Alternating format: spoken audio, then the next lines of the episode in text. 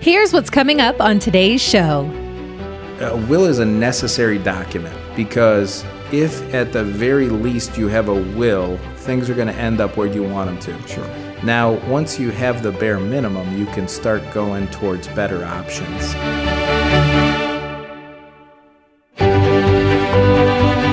It's time for financial advisor Ben Schrock to give you the keys to retiring with confidence.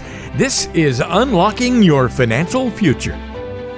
Hello, I'm Ben Schrock, and welcome back to another episode of Unlocking Your Financial Future. And joining me back with part two is Joel Cavanaugh. Joel, welcome back. Thanks, Ben. Thanks for having me back.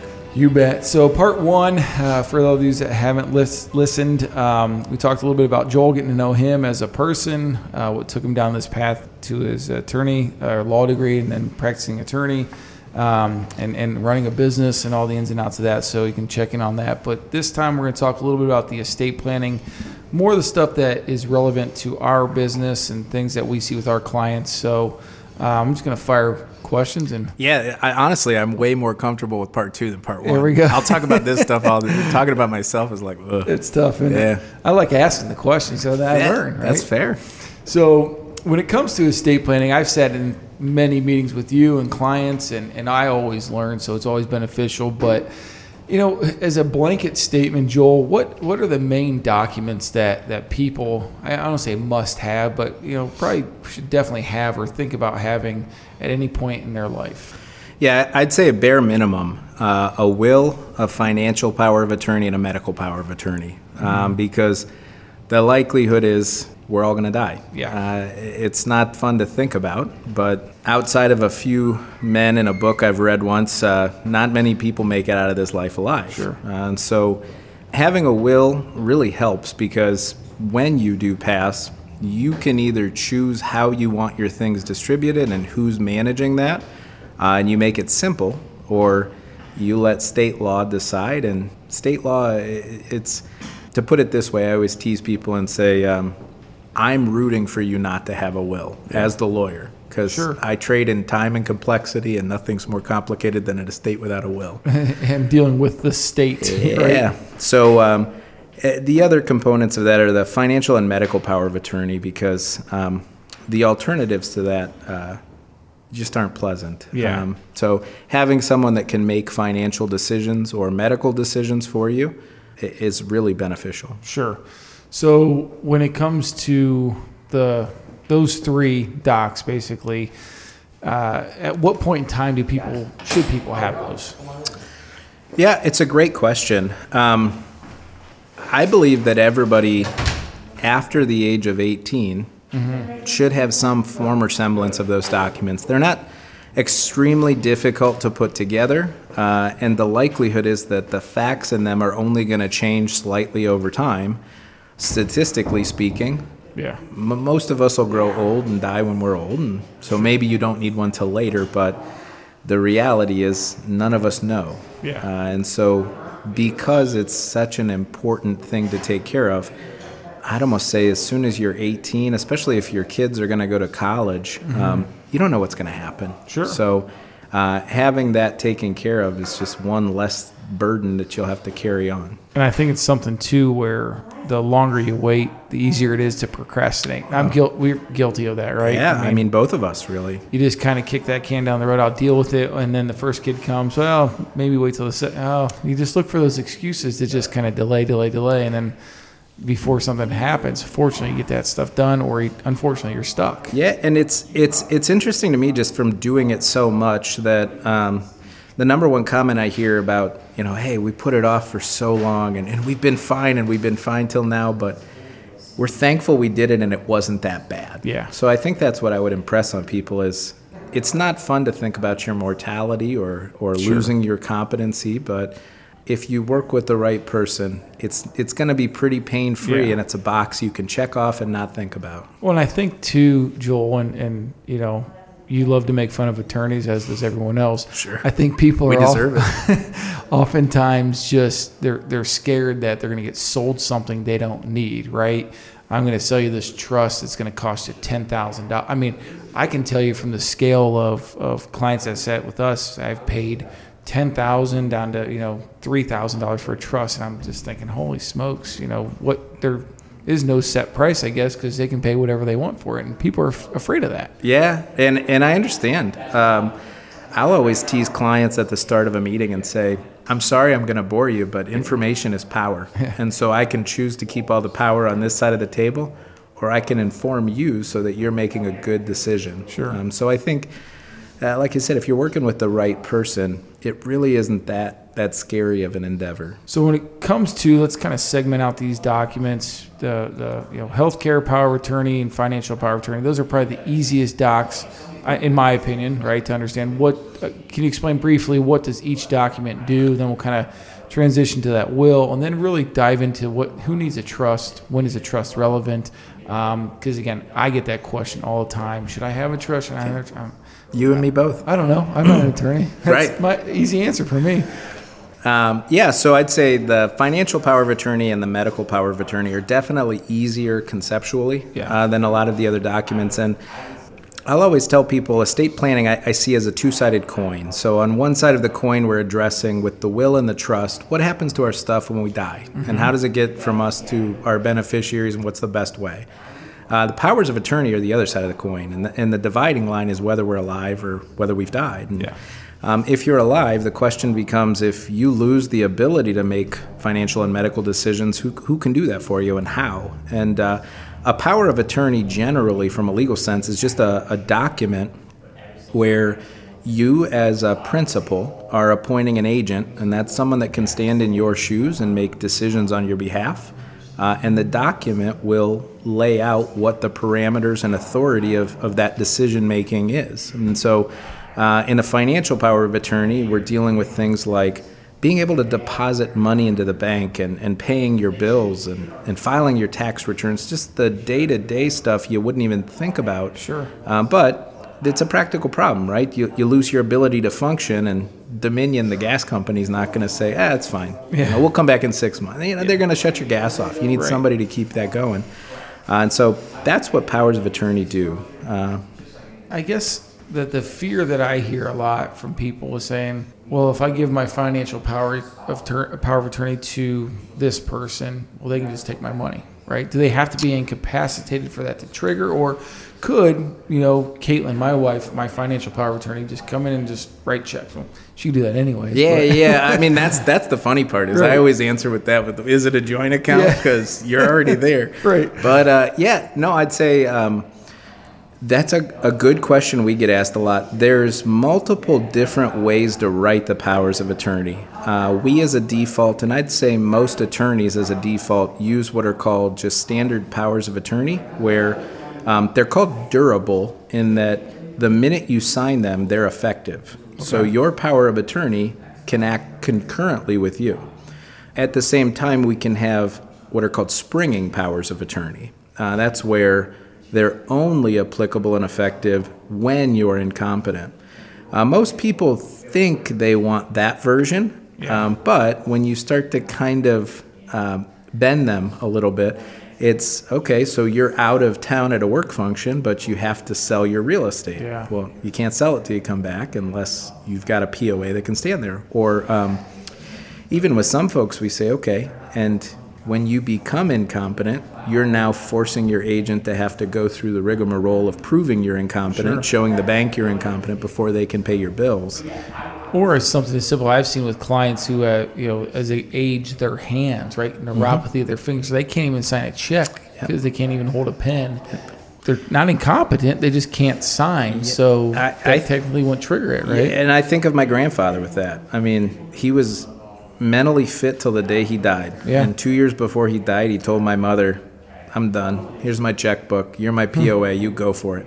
Now, had he had a springing power of attorney, Won't work. she- No, come on, Grandpa. You got to pay your own bills till the day you die. Right. Um, but because of that, he was able to relinquish that control. My mom handled it, and and what I'd say is that most with most folks that have that question to me, I say, well, that's why it's important you trust the person you're doing. So do you trust your kid? Oh yeah, with my life. Well, then why are you worried? Right. So you either trust them or you don't. You know. Exactly. And the, the alternative is uh, a guardianship. And so, guardianship is where the court appoints your kid, maybe, And if two kids fight, they're going to appoint me as the attorney to pay your bills. Now, I can't pay the bills unless I ask the court permission. And if I ask the court permission, I'm going to bill my hourly rate to do. I mean, it's just the risk is far outweighed by the benefits of it. Definitely. And now, when we get to things like the will, uh, again, a common misconception that I see is people think I have a will, I'm covered, which I think it's better than not having a will. But um, a lot, I don't, I don't think a lot of people will understand that will wills are for probatable assets, right? Yeah, it's Like- correct. The will only speaks to the probate court. Yeah. Um, so I always tell people uh, a will is a necessary document because if at the very least you have a will, things are going to end up where you want them to. Sure. Now, once you have the bare minimum, you can start going towards better options. And so um, I always think that it's either a trust or it's other ways of non probate transfers that are more efficient from a time and money standpoint than just having a will. Okay. Um, not to you know understate the importance of a will, but um, for most folks, avoiding probate is going to be very advantageous. Yeah. Because probate takes a lot of time and is way mm-hmm. more complicated than than simple non-probate transfers. Sure, and it can, can get expensive, right? Yeah, absolutely. So, I mean, when it comes down to a, you know, does every, everyone, I mean, I don't want to put words in your mouth, everyone should have a will, right? Absolutely. Everyone should have those power of attorneys, right? And then trusts. Now, Yeah. Are, are trusts meant for everyone? I know it's a, a loaded question. We could probably spend an hour talking about it, but where do you see trust making sense? Is it strictly on the the client, the client's driving that their situation, or is it more on, hey, I'm, I'm sitting here listening to you, you sound like a good candidate for a trust? Because it's not necessarily to me asset wise. Everyone always thinks that I have $100,000, I don't need a trust, or I Yeah. have 10 million, I need a trust type concept, I, right? I get that all, all all day long. And and first off, I try to poke that bubble and tell Yeah. people, you know, even if you've only only got a Yeah. hundred thousand, Right. you worked your butt off for Sure. it. Like, do what makes sense to you to keep it. you know? Um, but I would say that for me, um, what drives a person to need a trust is more situational or circumstantial um, than anything. Um, so we always say that, that trusts are for people with either extreme wealth, uh, and typically that's around 12, 13 million per person, Per person. uh, or complex assets, complex beneficiaries. So um, if you have a business that's operating, it's going to be hard for somebody to operate that if you only have a will. Because when you only have a will, uh, you're going to end up with some lag time. Because by the time you pass away, we need to wait two weeks for a death certificate. Then we're filing documents with a court who maybe they get to it in the next five Yeah. to six weeks, who knows. Uh, but a trust, everything happens privately and instantly. So we can install a trustee to take over and, and run your business for you so that we don't have any gaps there. Uh, or complex beneficiaries. So um, you've got a kid that really struggles to manage money or is just too young to be able to manage money. Uh, a trust is really the only way to string out distributions and to have a little bit more oversight and control. Um, because a trust really is a property management contract. So uh, you're essentially, and this is why, again, we can poke fun at lawyers, Yeah. right? You've heard me make this joke before. But a trust is really you agreeing with yourself to give yourself your stuff to manage for yourself. And the benefit of that is that you also get to lay out the terms of what happens when you die. Yeah. So I can say, I can say, well, my kids are eight, six, and four. If I die before they're 30, I don't want them to get the money. They're going to blow it. So Yeah. let's have my brother-in-law manage the money because he's going to stand as a filter and be able to manage that money in, in my stead the way that I would if I was there. Sure. Uh, so I think I think that's the utility of trusts is being able to more closely control how your money is managed if you're not there to manage it yourself. Makes sense. And you know the, the complexity aspect of it, and, and like you said, the the thing that always resonated with me from a trust was that it's handled privately. I, I, I think that is like when it. I don't know what meeting we were sat in, but we sat in with a client, and you said that, and it just kind of like the, the stars align, ding ding. You know, I'm like, oh my god, it's this makes so much sense because it's handled outside the courts. It's a contract that that that trustee can handle privately, and that made so much sense to me when you said it that way. Yeah, and it's it's funny the things you'd never think about until you hear someone else say them. Yeah. Or, um, that clicked for me. Um, I had a client who wanted to do a trust, and she really didn't have a need to. No complex assets, wasn't extremely wealthy, really didn't have complex beneficiaries. And she said, My parents only did a will. And when they both passed, I inherited a couple hundred thousand dollars. Because it's a public record, all of her colleagues at work saw what she was getting. No kidding. And she said uh, they treated me differently. When we would go out to lunch, it was no longer, yeah, don't worry, I got this one. It was, nah, you can get that. You know, why don't you get mine too? Because they, uh, it's public, it's available. I mean, people know what you're inheriting. Uh, honestly, people will see your address. Uh, the only thing the court's going to redact are bank account numbers and social security numbers. But I don't want to know what kind of colleagues are looking at the. Uh, it it blew my mind because I I'm never like, thought about that. I That's do this for a living, and Yeah. I'd never think to look that up. But wow. but there's all kinds of people out there. Yeah. So I mean, technically, someone could, you know, just title everything properly, right? We talk about in our world Yep. having beneficiaries, Yep. having things in line. However, you know, there there's I always use the example of if you can imagine it in your head happening, that's where a trust comes into play to control it from not happening, right? Where, you know, if if you envision uh, leaving money to a child and then something happens to them, the, the in-law gets remarried. It's just Oh, yeah. the, the the web that you can draw up. If you imagine it happening, that's where trust can prevent that from happening. Yeah, absolutely. Uh, it's. I, I teased somebody today. I said, you know, your trust is a blueprint, and I said the beauty of a blueprint is that it specifically lays out every single thing that you want to happen. Yeah. I said, you know, you wouldn't go into a building project and have a blueprint and say, well, the building's going to be, eh, I don't know, like 50-ish feet tall. It's going to be made of, I don't know, some kind of stone. Like, no, like you can specifically lay out Yep. What you want to happen and when you want it to happen. And um, like I said, for for some people, it may work out that naming beneficiaries or joint owners is is way more efficient, and a trust is not something they need. But for the folks that need a trust, I mean, it's pretty slick how it works. Yeah, it is. And real quick too, I don't. We don't need to go in too much into the weeds because I know we can spend a whole nother probably hour talking about that. Revocable. Am I saying right? I hear Yeah. people say revocable Yeah. irrevocable. Potato, always say- yeah, revocable. Although I've never said potato. Me either. Um, differences between the two, and again, I always hear I have my my stuff's in a trust. It's protected from Medicaid. You know Yeah. where where's that line, and and how are things? Are people sometimes misinterpreting what they really have? and is it really absolutely, protected? absolutely. I, I would say that nine times out of ten, and, and I feel pretty confident using that. That people tell me, "Oh no, no, no, my trust is going to protect stuff from Medicaid." It doesn't. Right. Uh, it's a very stark difference. Um, so, for estate planning purposes, we're worried about what happens to your stuff when you die. How does it get from you to your beneficiaries? Is and a trust is an appropriate method to get it there very efficiently.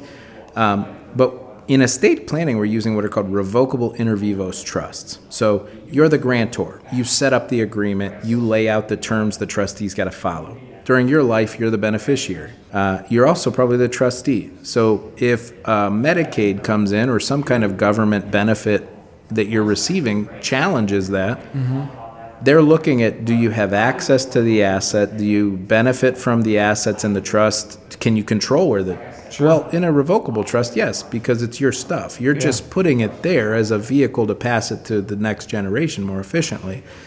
An irrevocable trust is different in that you may be the grantor. You may be making the agreement and transferring your assets in it, but you're not going to manage it. Somebody else is going to be the trustee, and typically to protect from Medicaid or any kind of government uh, benefits, you're going to cut yourself off of access and benefit and control. It's, it's kind of like a game of chicken of I'm willing to relinquish all I all right title and interest in these assets to this trust and never get them back Sure.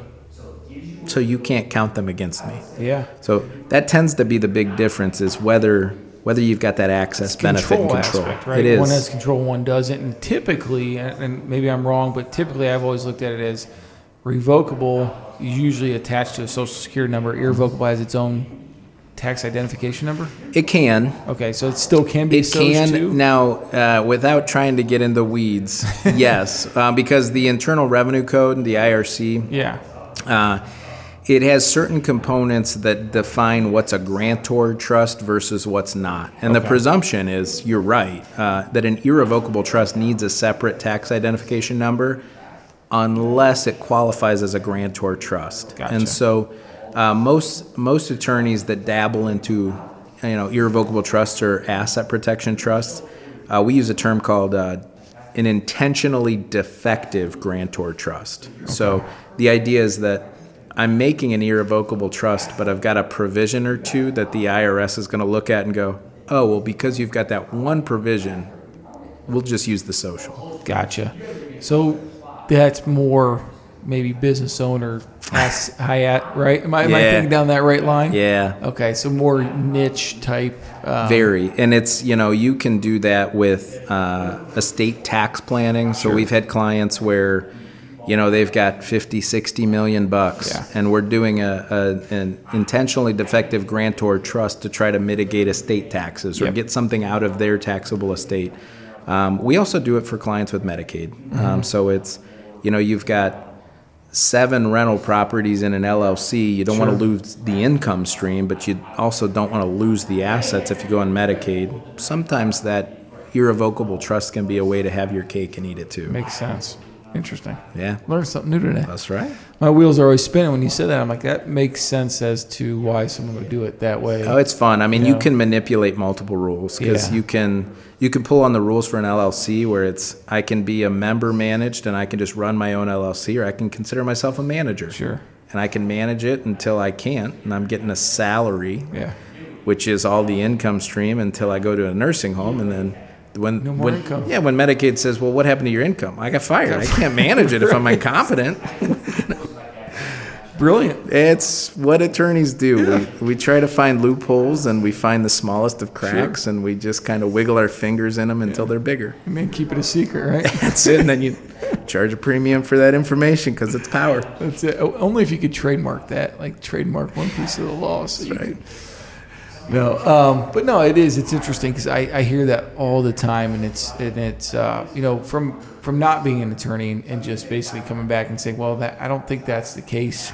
Call this guy. I, you know, there's a line that we can't cross, obviously, because we're not attorneys. But um, we hear that all the time. I, I'm everything's protected. It's in a trust. It's in you know the house that my favorite is my IRA is in a trust, and that, well, that that's virtually impossible. So um, it's not, but neither here nor there. So um, thanks for clearing up the revocable, irrevocable, and, and and that is something that I think is so many times misconstrued. And, and I don't know if they go to like a, a seminar sometimes where they hear an attorney talk and and they get sold a trust and Yeah. it's all protected, right? It it often happens, Yeah. uh, and it's one of those things too where people tend to hear what they want to hear. Yeah, I mean, I true. I had a meeting with a guy where uh, he talked for about 40 minutes of the 45 minute conference, and I just kind of nodded my head and. He shared his thoughts and told me I was the best attorney he's ever met with, and he agreed with everything I said. And I was like, well, sure, you just, you just gave yourself your advice, you know? Right. So it, it, it can be a little bit of both. Sure. Awesome. Anything else you want to add from an estate planning that I missed from like your average person? Anything else out there that people need to think about or anything that we didn't cover? No, I mean, I think we covered quite a bit. Um, but I'd say that um, if you don't have an estate plan, you definitely should sit down with someone. Yeah. Um, it's it's not as scary as you'd think to do. Um, and like I said, information is power. So even if you sit down with someone and don't go through with planning, at least you're going to get a little bit more information that can help you make better decisions for your assets. And Sure. Um, I, I always implore people to think too through the logic. I get a lot of people that say, "Well, what will I care? I'm dead," which I I'm prone to that kind of thinking. Yeah. Um, but I always try to lay it out for them and say, sure. And so what you're saying is, I don't really care about my loved ones. Yeah. They'll deal with the crap when I die. Like, you don't want to saddle your loved ones with a huge headache, Yeah. uh, especially at a time where they're going to be pretty vulnerable and hurting anyway. Yeah. So, uh, even and if- likely to make bad decisions potentially, oh, right? absolutely. I mean, nothing more. You're putting that barrier there, that buffer from them making that bad decision. Absolutely. No, that's good stuff. Yeah, and and I would would echo what you said. It's important to sit down with someone and have that conversation, not LegalZoom or you know, again, if you do LegalZoom, not knocking you, not saying that's an issue, but um, th- that computer's not really talking back at you and asking you questions. So No, and it's one of those where, you know, the reason that people hate attorneys is the law is extremely complicated and nuanced. And so, for broad strokes, do a will on LegalZoom. yeah, But if you messed some little nuance up, it all goes up in flames. Yeah, Right. so. Well, good deal, man. Well, I, I uh, appreciate you spending some time with me today. And uh, Joel, I'll let you plug in your information here. If you have any questions, I would really encourage you just to reach out to Joel and his team, and, and they'd be happy to answer those questions. How can they reach you, Joel? Thanks, Ben. I appreciate that. So you can call my office. Uh, the number's 330 253 2227. Uh, you can reach me by email at joel at E neolaw dot biz, uh, and I'd be happy to help. Awesome. And if you guys have any questions for us, you can always reach out to our office at 330 473 1060 or look us up online, www.baschrock-fg.com. Joel, really enjoyed it, man. Um, we'll get you back on here. Maybe talk some complex cases. And Hey, there you go. I, I won't really ask any questions, just let you talk for like an hour or so. All right. I love it. Thanks, buddy. Appreciate it. Thanks, Ben. I appreciate you.